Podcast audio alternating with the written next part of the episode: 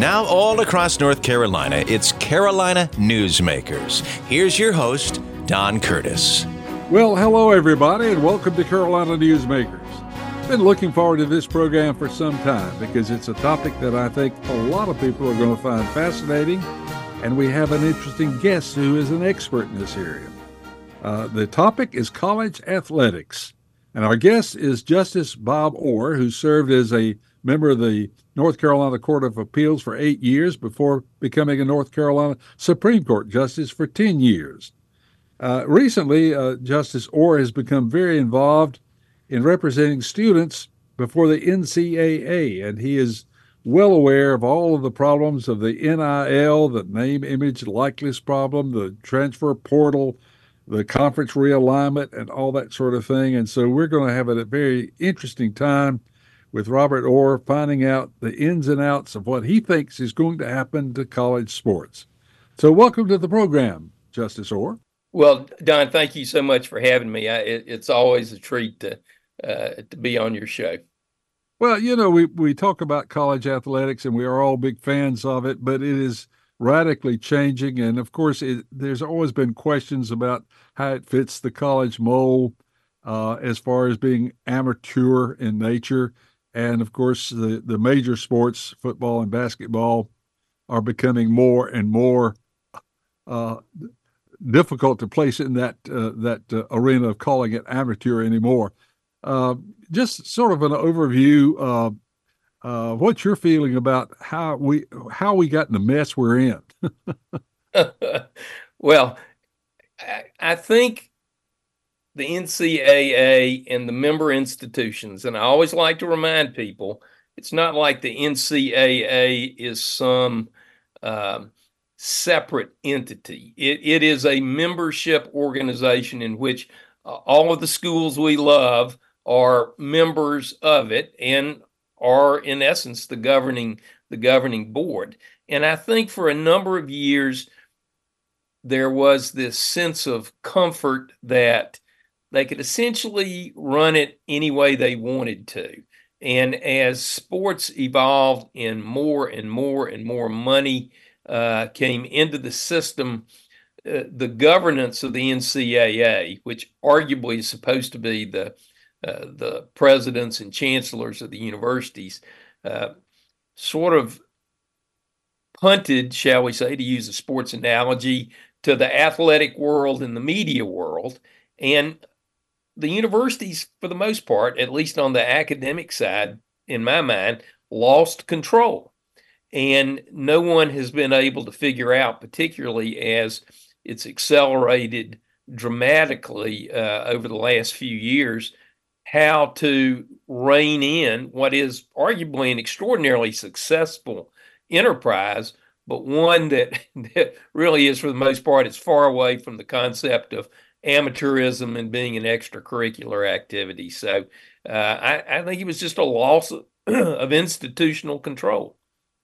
Well, uh, you know, I think uh, one of the things that always bothered me, and this was 20 years ago, was the fact that uh, there were such rules that uh, were in place that just didn't really make a lot of sense. Uh, I you know, a football player or a basketball player, they train year round. Now, they may not have practice, uh, organized practice year right. round, but they train year round. And so they're not able to go out and get a part time job and supplement their scholarship funds. And it always bothered me uh, along the way that we weren't uh, recognizing the fact that uh, they had they didn't have the ability to earn extra money. well, they, yeah, they didn't have that ability, and and it was in infringing, and in fact, were punished if, in a lot of ways, if they were uh, able to get, you know, extra money one way or the other. The other thing that always bothered me was, uh, uh, and as you know, I had the pleasure of serving on a, a university board of trustees for a while, and and I, I fussed at the trustees, my fellow trustees, when they were blaming the students. And I said, wait a minute, we're dealing with 18 year olds here. And somebody comes up to them and palms a hundred dollar bill in their hand and says nobody will ever know about it and and we actually think that they're they're all going to turn it in i mean that was naive on our part Well, it, it, it certainly was, and unrealistic in the way the NCAA attempted to enforce it. I mean, you know, getting pizzas, getting extra books. I mean, all of these were uh, impermissible benefits that supposedly gave uh, one school or the other a competitive advantage, uh, and you know, the victims really were the were the various athletes uh, who were trying to struggle along as students and also do their job as football players or basketball players. And of course, it, it stretched into other sports, and and of course, uh, the haves and the have-nots, and the blue bloods and the non-blue bloods, and so forth. And and of course, uh, uh, the, the the real culprits in all of this are the fans. I mean, because we put such pressure on the schools to win. Yes, yes, we we are we are at fault. Uh, everybody complains, but then the reality is, it's uh, it's it's the fans who are driving it, who are willing to pay what are pretty exorbitant prices. I had a friend look on StubHub for a really uh, uh, good pair of seats for the UNC Charleston Southern basketball game, and uh, there was a pair listed for nine hundred and fifty dollars a ticket. You know, to go see see the Heels play Charleston Southern. I mean, uh, you know, I mean, the money has just gotten unreal, and and between the TV contracts, I mean, they got to spend it somewhere. So coaching salaries have gone through the roof. And and when I say institutional control, I think in reality, central campus, whether it's at Chapel Hill or, or NC State or pick any other university, uh, has very little control over athletics. It's the athletic department or the uh, particular uh, athletic group that's that's running the program. And and we all know that there's uh, been several uh, academic uh, institutions like the accrediting groups that have sort of turned their back on this thing and just sort of let it go. Yeah, I mean, it, there's there's a golden goose out there, and nobody wants to be the one to say that they're responsible for quote killing the golden goose. And uh, it, like I say, it's it's a it's a problem as you alluded to in the opening of the show. What do you do?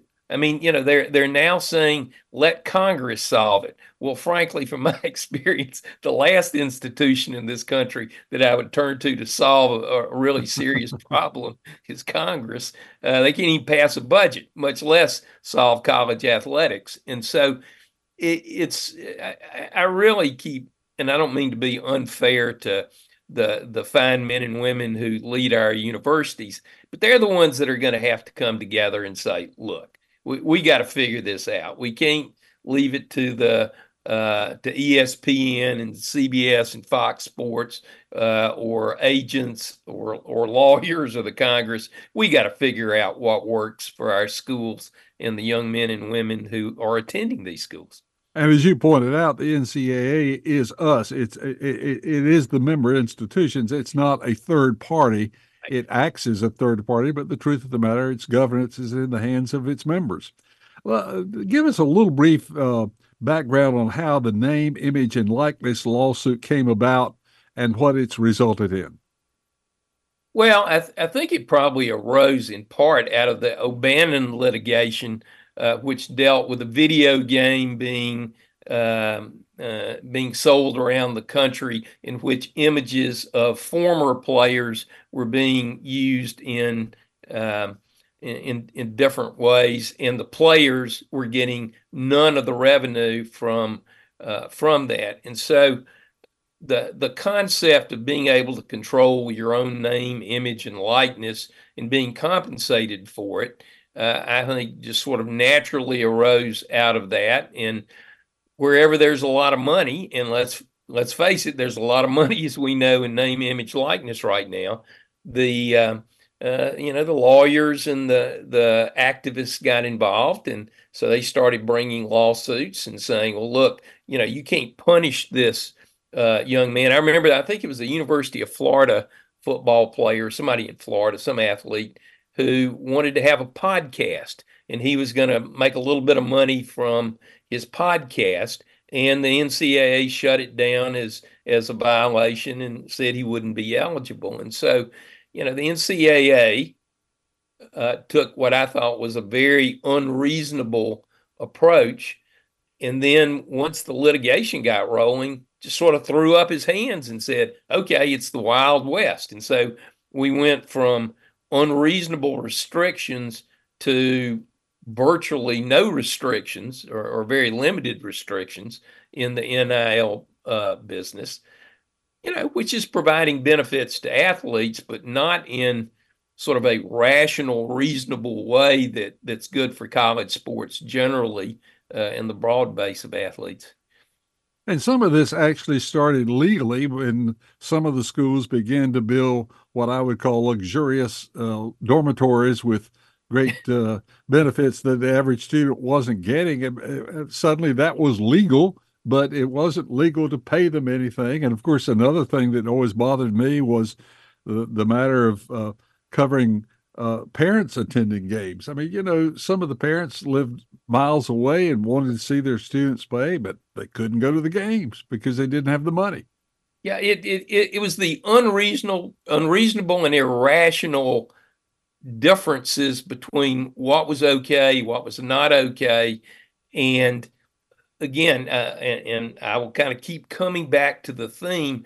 The people leading our universities are the smartest people in the country, and you know they're proven leaders, or they wouldn't be president of you know fifty thousand student universities. And I, I I don't understand why they can't come together and say, all right, here are these irrational, unreasonable distinctions. Let's come up with a system that benefits the universities and the sports, but most importantly, benefits the students. And, you know, a, a friend that we both know, whose name I won't mention, when I first got involved in representing players, said, Remember, Bob, the first thing we have to do is protect the institution. And I said, no, the first thing you need to do is protect the students that are are put in your charge, and the institution has to has to have that as its priority. But you know, it's a huge frustration. I mean, I love college sports, but it's a mess, as we now know. That's why we're talking about it today. Uh, and you know, it's not like the popularity has declined, but it certainly is. It, it's not the system that I think we'd love to see. And the playing field is not level. And no, that, no, that, no. that bothers most people because some schools can afford it and some can't. And, and I don't think anybody really likes that idea, even if you're going to one of the schools that can't afford it. Right. Our, our guest is uh, Robert Orr, and, and we're talking about college athletics, and he has gotten right in the middle of all of it. We're going to be talking about television and television revenue and what's happening there when we come back with the next segment of Carolina Newsmakers. And we'll do that right after we take time out for these messages. The Alzheimer's Association and the Ad Council present the story of Tom and Levi. Tom is the smartest man I know. He's been a professor at two major universities, been a teacher for over 40 years. One day, he told me that he was having um, problems in his classes. I think one of the students had asked the question and he didn't remember the answer. And I also noticed that he was letting his class out earlier than they were supposed to let out. And he was telling them that he was doing it as a favor to them, but I think in reality, he just wanted to get out of there. Um, I was really starting to worry because I saw something was wrong. Levi and I talked about how it would change our lives, but he was there beside me, and my love for him was just immense.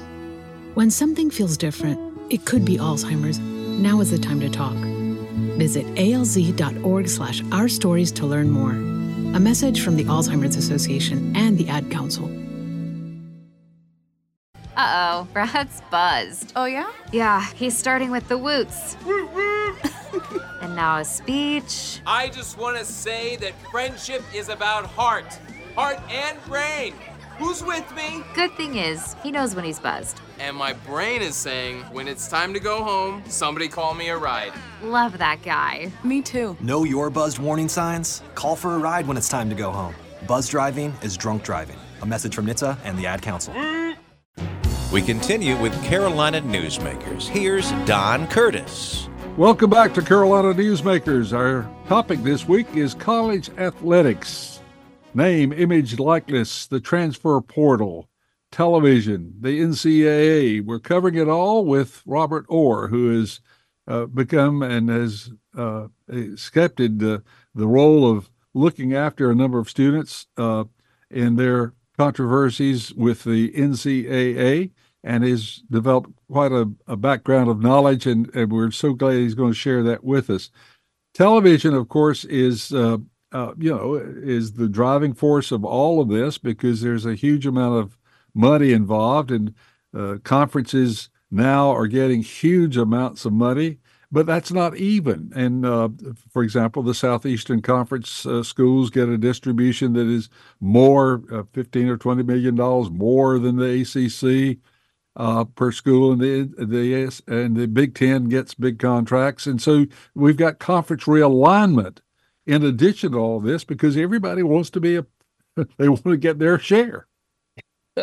well, they they want to get their share, but to the to the average fan uh, they, they scratch their head and say, why can't UNC or NC State or Duke or Wake Forest operate a a sound athletic program on $35 million a year? Why do you have to have $55 million a year? Yeah, you can spend that 20 million, extra 20 million, but if you look at what they're spending the money on, it it historically is not really uh, for education. They're building 20,000 foot weight rooms instead of 12,000 foot uh, weight rooms. They're built. Clemson spent $16 million on sort of a uh, walkway into the stadium for the players to get off the bus in coat and tie, walk through to adoring crowds. Then they go in, changing their uniform, and come down the hill for the football game.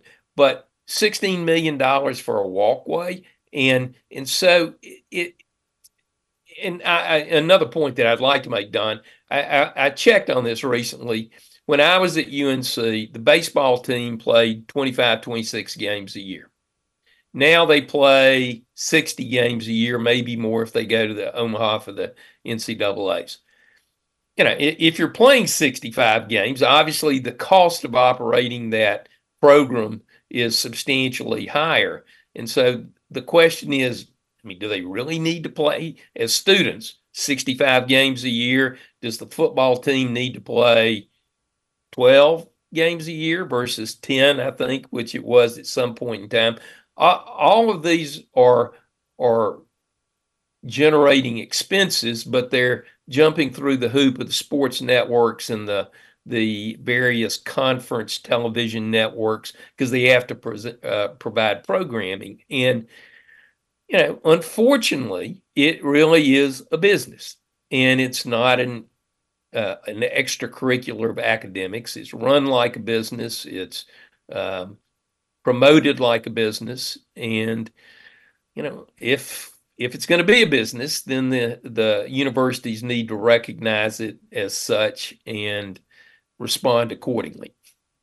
Well, you know, the the television revenue comes, of course, from several different sources uh, including the the networks uh, uh, getting uh, retransmission fees, which we pay through the uh, cable systems and so forth. So it's not just advertising that's involved right. here, and a lot of people don't understand that. Um, and and of course, the other thing that uh, is interesting is that it is so much driven by football rather than basketball. Although basketball is very popular and a lot more basketball games, but the truth of the matter is football game lasts about four hours and a basketball game lasts two hours. So you've got more commercials. Yeah, well, that's for sure. Well, you know, there's litigation going on, Don, that um, that is seeking to give the athletes a percentage of this revenue, you know, separate and apart from NIL contracts that they might have. Uh, and there are those that think that if if the plaintiffs win in that lawsuit, it'll in essence bankrupt the NCAA for back wages or back benefits that they they might have to come up with. But it really does put it into an employer employee situation. And I don't think any of us like that concept, but it may be time for at least the major revenue sports to be uh, acknowledged as run like businesses, and then you can have proper contract negotiations between people representing the athletes, people representing the universities, uh, and that's not really what we want. But unless somebody's coming up with a better model, uh, I don't. I don't. That seems to be where we're headed, really. The, you know, the other thing that uh, we alluded to a little earlier, it's not a level playing ground either because coaches' salaries. I mean, you know, it's getting so a head coach is a really successful head coach, 12, 13 million dollars a year. Right. Uh, well, at schools like, uh, say, Syracuse or well, let's take East Carolina and Appalachian State. There's no way in the world that those schools can afford those kinds of salaries. Uh, I'm not even sure that uh, some of the schools in the ACC can keep up. Uh, so the playing field's not even, and I'm not sure that the real fan really likes that. I mean, you know, it's kind of fun every once in a while to go to a game where you're playing somebody that you're going to beat up on it. everybody gets to play. But the truth yeah. of the matter is, most people want to go to games that are going to be competitive. Right. Well, I, I think that's one of the things that disturbs me about the talk of of conference realignment and Carolina going to the Southeastern Conference and uh, and you know other schools going to the the Big Ten or Big Twelve or Big Fourteen, whatever it is these days, uh, and and you know you're you're putting the schools in a, in a situation where because of the money that we were talking about, you you now have to get into a competitive situation. Do I want to play Georgia and Alabama and uh, Texas A&M on a on a regular basis as part of the conference?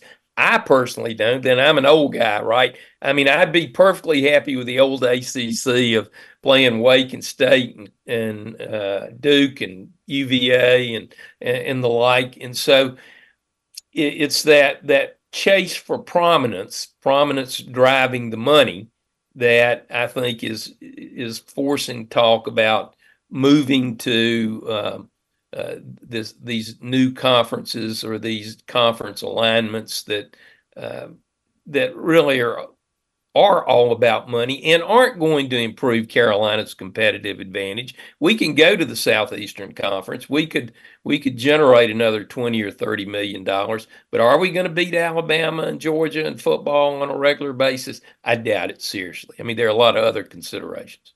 And then we also in conference realignment are adding expenses because now we've got transcontinental conferences where uh, a school in well, like the, the, the three additions to the ACC, that's going to increase travel expense. But here's the thing that bothers me more about that than anything else. It's not just the expense. You're taking the students out of the classroom an extra day or two just for travel. That's right. That's right. And, uh, you know, one of the NCAA rules is, uh, or at least I, I, think it's still on the books, you have to take 12 semester hours uh, of classes.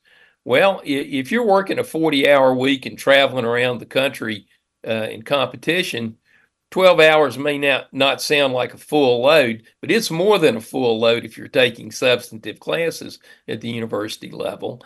Uh, and so, yeah, I mean, it, it's just, and they're talking about, well, okay, we won't we won't do this travel for the Olympic sports or for some women's sports. Well, you know, that, it, are you separating your sports now so that you know the if you're generating revenue you travel around the country? If you're not you know you're confined to your region?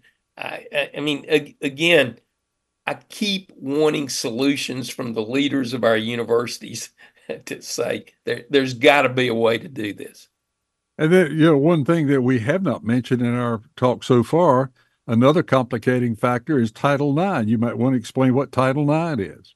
Well, it, in, in a nutshell, you know, they, they can't, or the universities uh, can't be spending uh, money and creating athletic programs that primarily benefit males without at least a comparable um, uh, program on the women's sports side. And gosh, you look at UNC, uh, how incredibly successful women's soccer and women's uh, field hockey has, has been.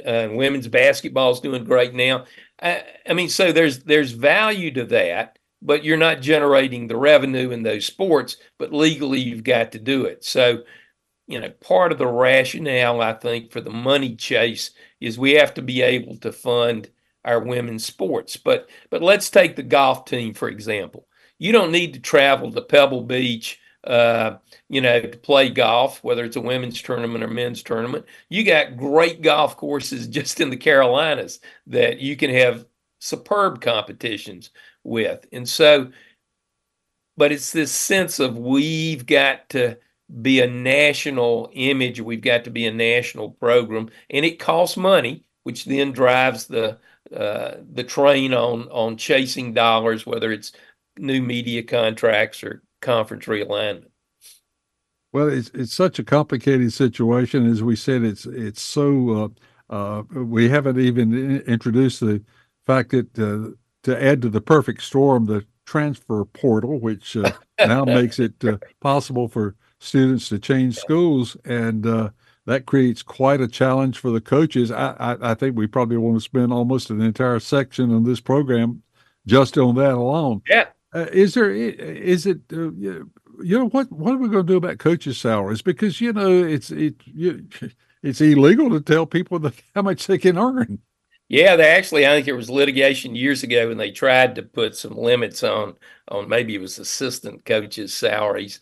Um, yeah, it's a free market, and uh, you know, I mean the crazy thing is, it's not just the money. It's well, we're going to give you an eight-year contract, and two years later, when your team is six and five, you get fired, like uh, Jimbo uh, El- Phillips, Elliot, like Elliott, whatever, the guy from Fisher, Jimbo Fisher, Fisher yeah, yeah. yeah, from Texas A&M. They're paying him seventy-five million dollars not to work. I mean, uh, that's just that's beyond sanity. Uh, well, I mean, that's a whole a whole industry of uh, agents representing not only coaches but also players.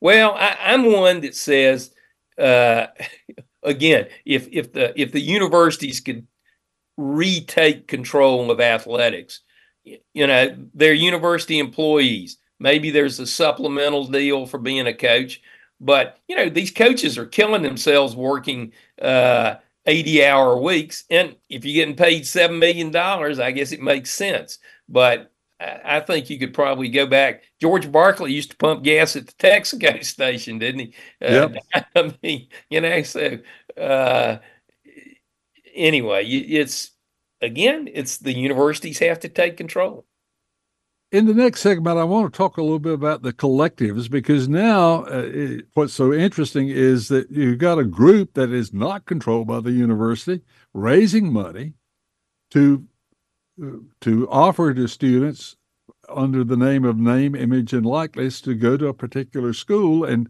these collectives, uh, I mean, clearly there's got to be some co- connection between them and the coaches, and yet uh, the NCAA and the schools sort of say, well, it's really separate. It's really separate. I don't think it can be separate. I don't see how in the world it can be separate. Uh, but so anyway, we'll do that. Our guest is Bob Orr, who, as we said, is a longtime Supreme Court justice, but has now become very much involved in college athletics and the uh, litigations that uh, uh some of the students are having with the NCAA. We'll be back right after these messages. When it comes to making plans, you are the best. What about those round trips that you plan in advance, which are perfect on your way there and perfect on your way back?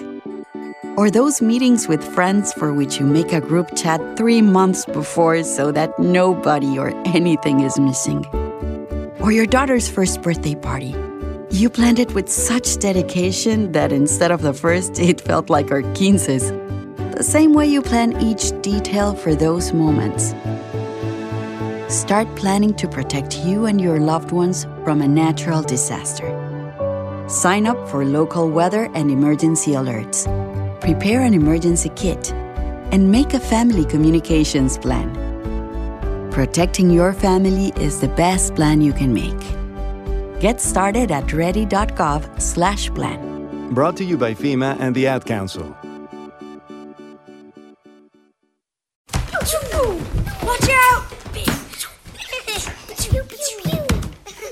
The galaxy is safe once again. In the pretend universe, kids play with pretend guns. In the real world, it's up to us to make sure they don't get their hands on a real gun. If you have a gun in the house, keep it locked, unloaded, and stored separately from ammunition. Safe gun storage saves lives. Learn how to make your home safer at endfamilyfire.org. That's endfamilyfire.org. Brought to you by End Family Fire, Brady, and the Ad Council. Now, once again, with today's Carolina Newsmakers, here's Don Curtis. We're back on Carolina Newsmakers. Our topic this week college athletics and the unique situation that college athletics finds itself in due to the name, image, and likeness problems, the transfer portal, conference realignment, Title IX, all these sorts of things. And of course, mainly the demand of the fans of each individual school, and everybody is guilty. Everybody is guilty of wanting to win and everybody can't win. It's just you know, if you're going to play hundred games, there's going to be 100 winners and 100 losers. That's right. Uh, and uh, so everybody is trying to use money to assure that they will be in the group that wins more than they lose. And uh, uh it's not a zero-based game. It's uh, somebody's got to lose. Uh, so let's talk a little bit about the the effect the transfer portal has now, because with the name, image, and likeness money that's out there, you've got a group of people called collectives who are not theoretically connected with the school. They're fans and boosters of that school raising money. And all the schools are doing it. There's, right. there's, there's nobody that I know of that's not raising some. Uh, and so they then negotiate with these students to go to a particular school. And theoretically, there's no connection or no coordination with the uh, with the coaching staff. I I don't know how that can happen. Well, uh, yeah, I mean they know what the, their football team needs. Uh, if you need a quarterback, that's what you're out in your collective, you know, looking for quarterbacks, looking to transfer.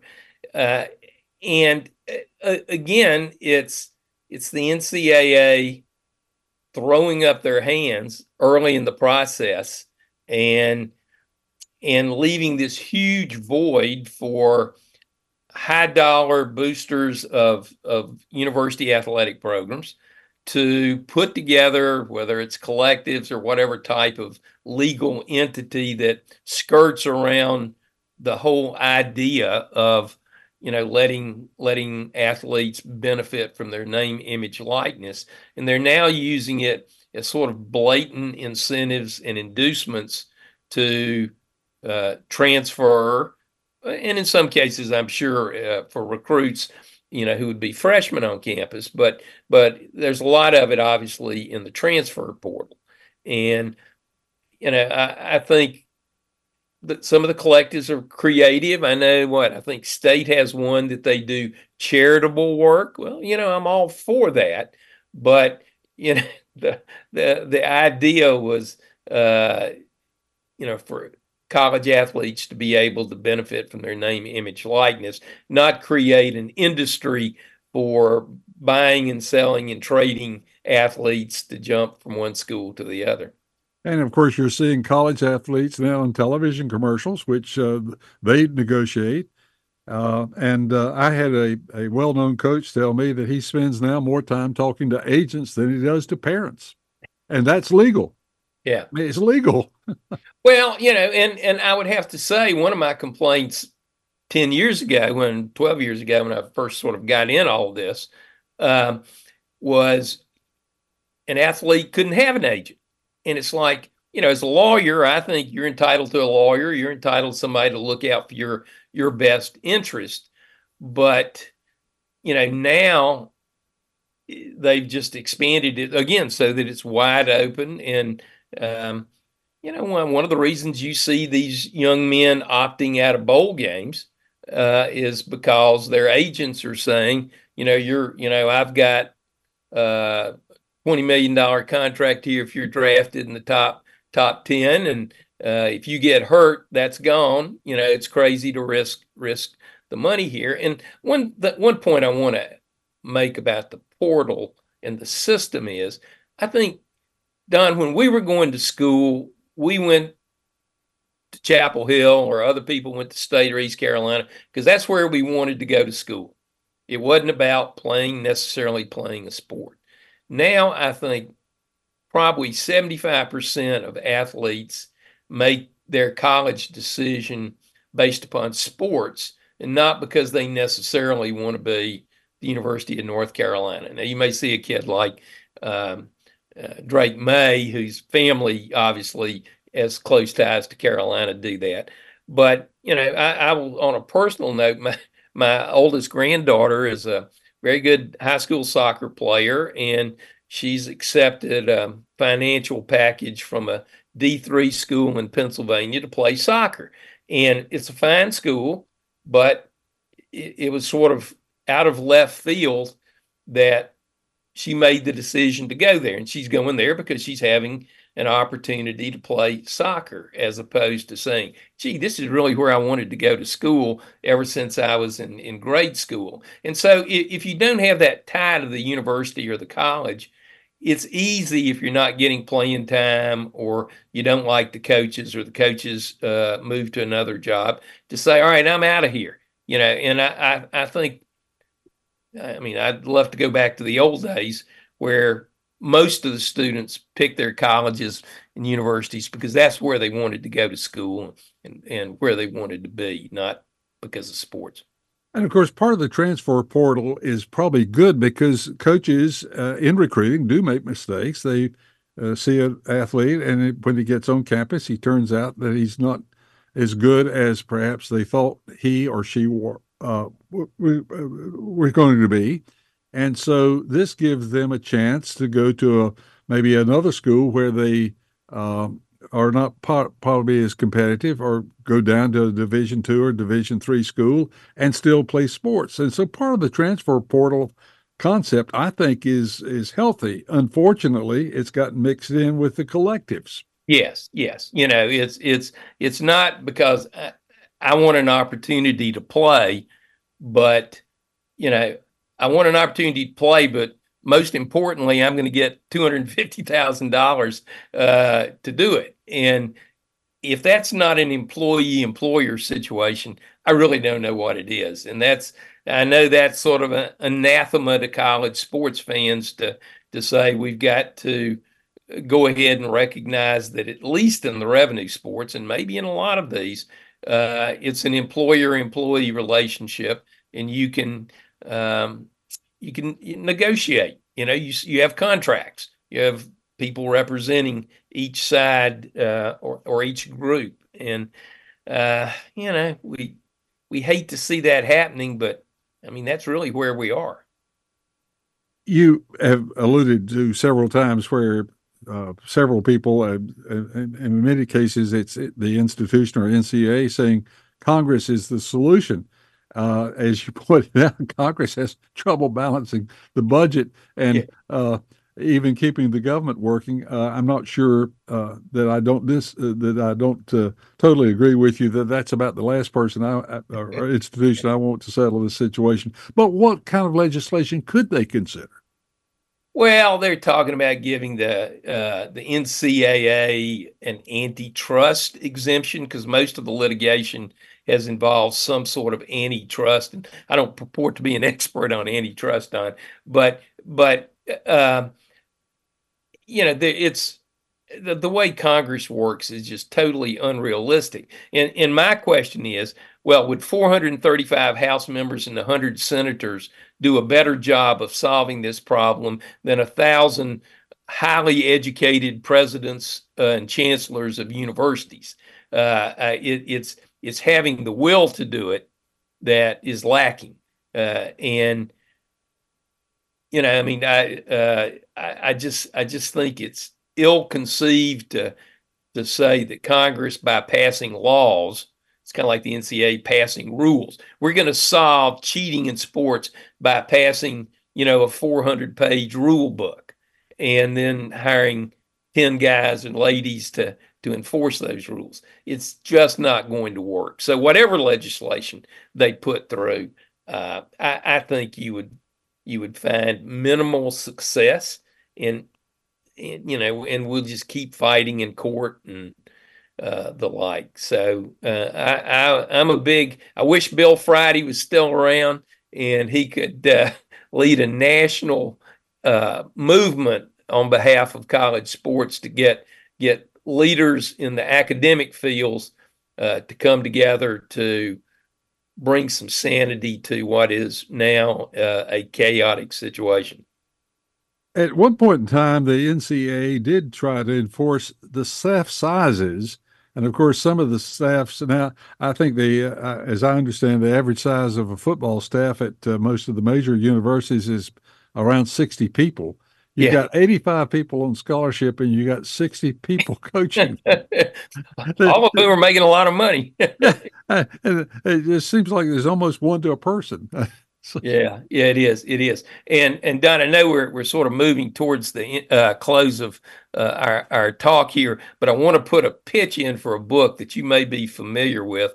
It's called The Cloudbuster Nine.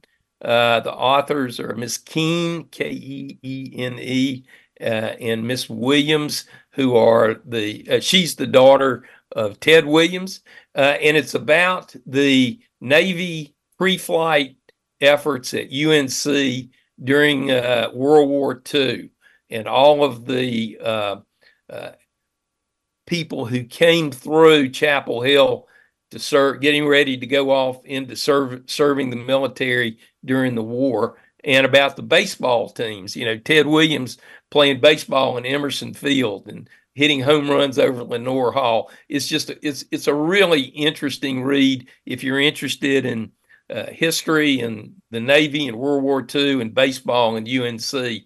It it it's a uh, uh, really fascinating uh, book. You know, one of the I, I, someone gave me that book at Christmas. I have not started reading it, but I, I this is a, another inducement to me to uh, get on that. But I, have heard a number of people talk about it being interesting.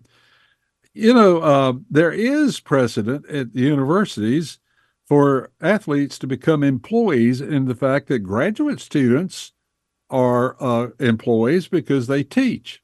Sure. Uh, do you think this is one of the things that might happen at some point in time that athletes may actually just become employees of the university or I, the, I, the, schools? Yeah, I, I think as as distasteful as it sounds, it's the most practical solution. Uh, and it's moving towards a professional sports model in that the employees would have an organization that negotiates with the university about work conditions, uh, health insurance coverage of, of, injuries and the like. Uh, and so it, it's a way to put some limitation. I mean, they have salary caps in the pros, but essentially we have no salary caps in college sports which is a, a hugely inconsistent uh, circumstance. And so, um, yeah, I mean the the model's there. It's just that the NCAA has been so wedded to amateurism and insisting since the days of Walter Byers that that the athletes are really students first, uh, and therefore they can't be employees. Uh, and I, I think that that horse is out of the barn and eventually that's where we're going to have to go. I remember having a conversation with uh, President Friday, and he he used that. He said, uh, "Don, we got to put the horse back in the barn." And my comment, uh, this was shortly before he died. I said, uh, President Friday, with all due respect, we should have listened to you earlier.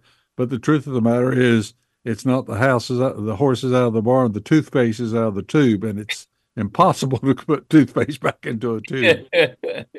So I think that's kind of the problem. Yeah. Well, we've got one final segment, and in that final segment, I do want to talk about uh, uh, the future as you see it of the NCAA, uh, some additional solutions of perhaps things that we haven't talked about. Uh, and, uh, and, the other thing I want to ask you is where is all this money coming from? Because I, uh, there's a tremendous amount of money that's just suddenly surfacing from all over the place. I, I, I'm, I'm not sure I understand where it's all coming from. Our conversation is with uh, uh, former Supreme Court Justice Robert Orr, and we're talking about college athletics, of which he has become an expert and a, a recognized voice that everyone listens to these days. We'll be back right after these messages. You stay tuned. Adopt US Kids presents What to Expect When You're Expecting. A teenager. Learning the lingo. Today I'm going to help parents translate teen slang.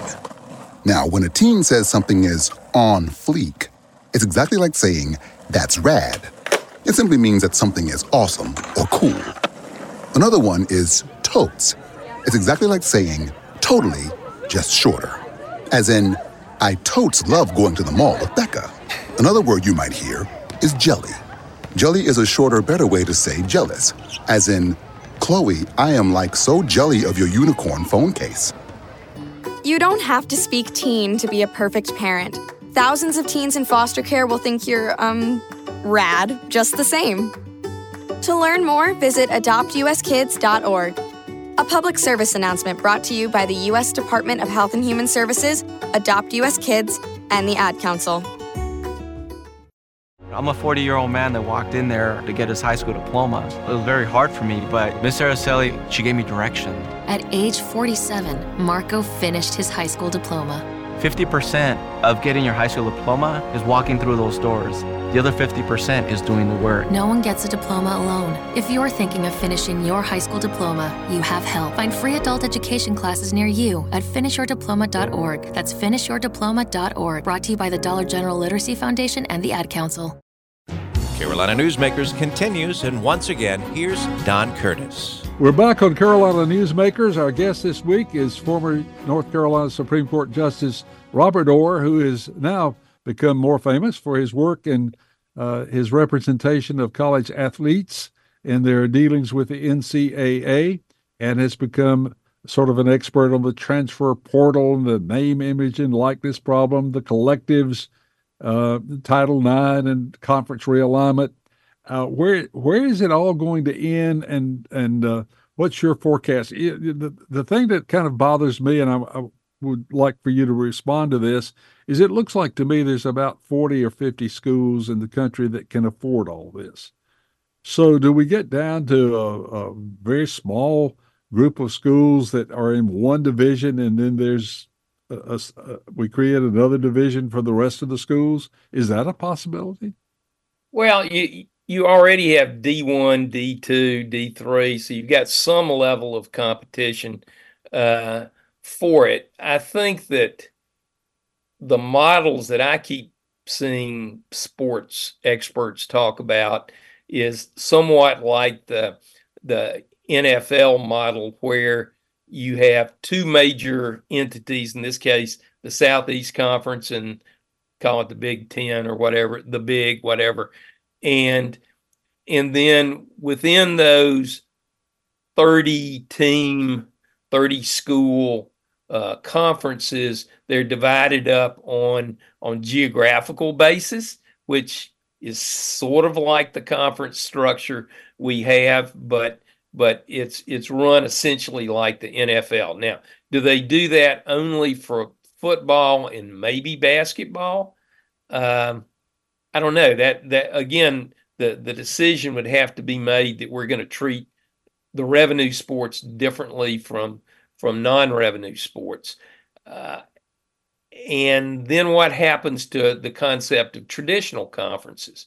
You know, certainly I think your D2, D3 schools will continue to maintain kind of a traditional, uh, uh, maintain a traditional conference concept, but it looks like the Power Five schools, of which the schools we care about here in North Carolina are part of, um, you know, are, are going to be you know, sort of cut loose from the traditional Atlantic Coast Conference. I mean, I, I love the concept of the Atlantic Coast Conference, and so uh, the the thought of UNC or state coming part of the Southeastern Conference and then put in some sort of geographical subdivision, you know, to play just it, you know, it's not not what I want to see. But that's where everybody says we're headed, unless you know the the schools themselves can extricate themselves from this mess. And I just have not seen uh, the leadership or, or willingness to make some really really hard hard decisions and. Um, you know what? A lot of fans are confused about the quality of a, a school's football or basketball program when indeed it's all about television markets. For example, uh, Clemson has a very good football program, won some national championships and all that sort of thing, but they're in South Carolina. Yeah. Uh, and the television markets are not that big. Whereas uh, North Carolina and North Carolina State, for example, are in North Carolina, the ninth largest state in the union, and a big television market. And Yeah, so and the, course- the conference realignment it has more to do with population and fan base than it does with uh, the the quality of the, the athletic programs. Well, it, it, it does, but the media, uh, but the the media market is what entices the the networks uh, and the streaming services, whatever, to pour money into schools within that that media market. Um, but you're still not going. I mean, as as you noted before, East Carolina, App State, UNC Charlotte, um, you know, they're not going to um, benefit even even though they're in good television markets. You know, they're having to compete against the major Power Five schools, and you know, I mean, I I, I think between litigation, a failure to get any solution that actually works out of the Congress, uh, you know, we're headed down this path where money continues to drive all of the decision making, and ultimately you may see some schools. I mean, what does Wake Forest, what did Wake Forest and Duke do? If you know, if the other schools you know, in in the natural rivalry group, you know, split off. Uh, I mean, I think that hurts. That hurts everything. Even if we play them in basketball as a Southeast Conference versus whatever conference they may be in, uh, it's it's just not going to be the same. Yeah, the, the traditional rivalries uh, are all at, at risk. Uh, and, and of course, you also got some rivalries. Whereas I, I, I understand that Florida is not really excited about Florida State joining the SEC if they ever join, because uh, all of a sudden it, it takes away some of their their glamour. And uh, so there, there's so much going on that it's, it's really hard to sort of forecast what's what's going to end up happening. The other thing I was going to ask you about these collectives, of course, are not governed uh, by the schools or the NCAA. What happens if a collective promises a player five or six hundred thousand dollars, uh, but it's one hundred and twenty-five thousand dollars a year? And what happens if the collective fails to raise the money? Does the student that uh, signed on do they have a contract? Do they have any security at all? Well, I, I, I sure hope they have contracts, and I hope they have legal representation before they go signing any agreements with these these collectives. And it, it's you know it's sort of a a sad context that 17 year olds you know need to go out and be hiring uh, you know high priced lawyers to negotiate these deals and and I'm hearing now that it's it's trickling down into elite uh, high school players Yes, I hear that yeah. too. Yeah. So it, it's it, it's a system that is completely out of control. No one quite knows how to how to get even a, a, a decent handle on it. And we live in a capitalistic free market society, so it's like you know you can't just unilaterally put restraints on it. Uh, and it, it ultimately, I think, and I come back to this point probably a dozen times in our conversation. It really comes down to university leadership. You know, that you got to say, this is the model we want for our school. And it's in the best interest of our school and the best interest of our students. And if, if we don't make as much money as the people down the road, so be it. This is what we've chosen for our institution. And, and, you know, then hopefully you have a number of leaders at universities. I mean, can you tell me that the presidents of Duke, Wake, UNC, State, uh, UVA, you know, can't sit down and come up with a model that we all enjoy, you know, a sports model for their students that that we enjoy and and get fired up about, but aren't part of some insane money race. Uh, I mean, they're, they're, I just have to believe that they have the capacity to do it. They just have to have the willingness to do it. and so and fans like us have to have the the willingness to support them in this effort. Uh, if if the people who support the university don't want that, if if the powers that be that love UNC and NC State feel like it's all about competing for the national title in football uh, or the Final Four in basketball, then you know the chancellor's hands are uh, essentially tied. So there's a responsibility on uh, on fans and alumni to say, this is the model we want for our university. Now let's go get it get it done. You alluded earlier to the fact that there will probably be two major major conferences, the SEC and the Big Ten. What does that say to the future of the NCAA as an organization?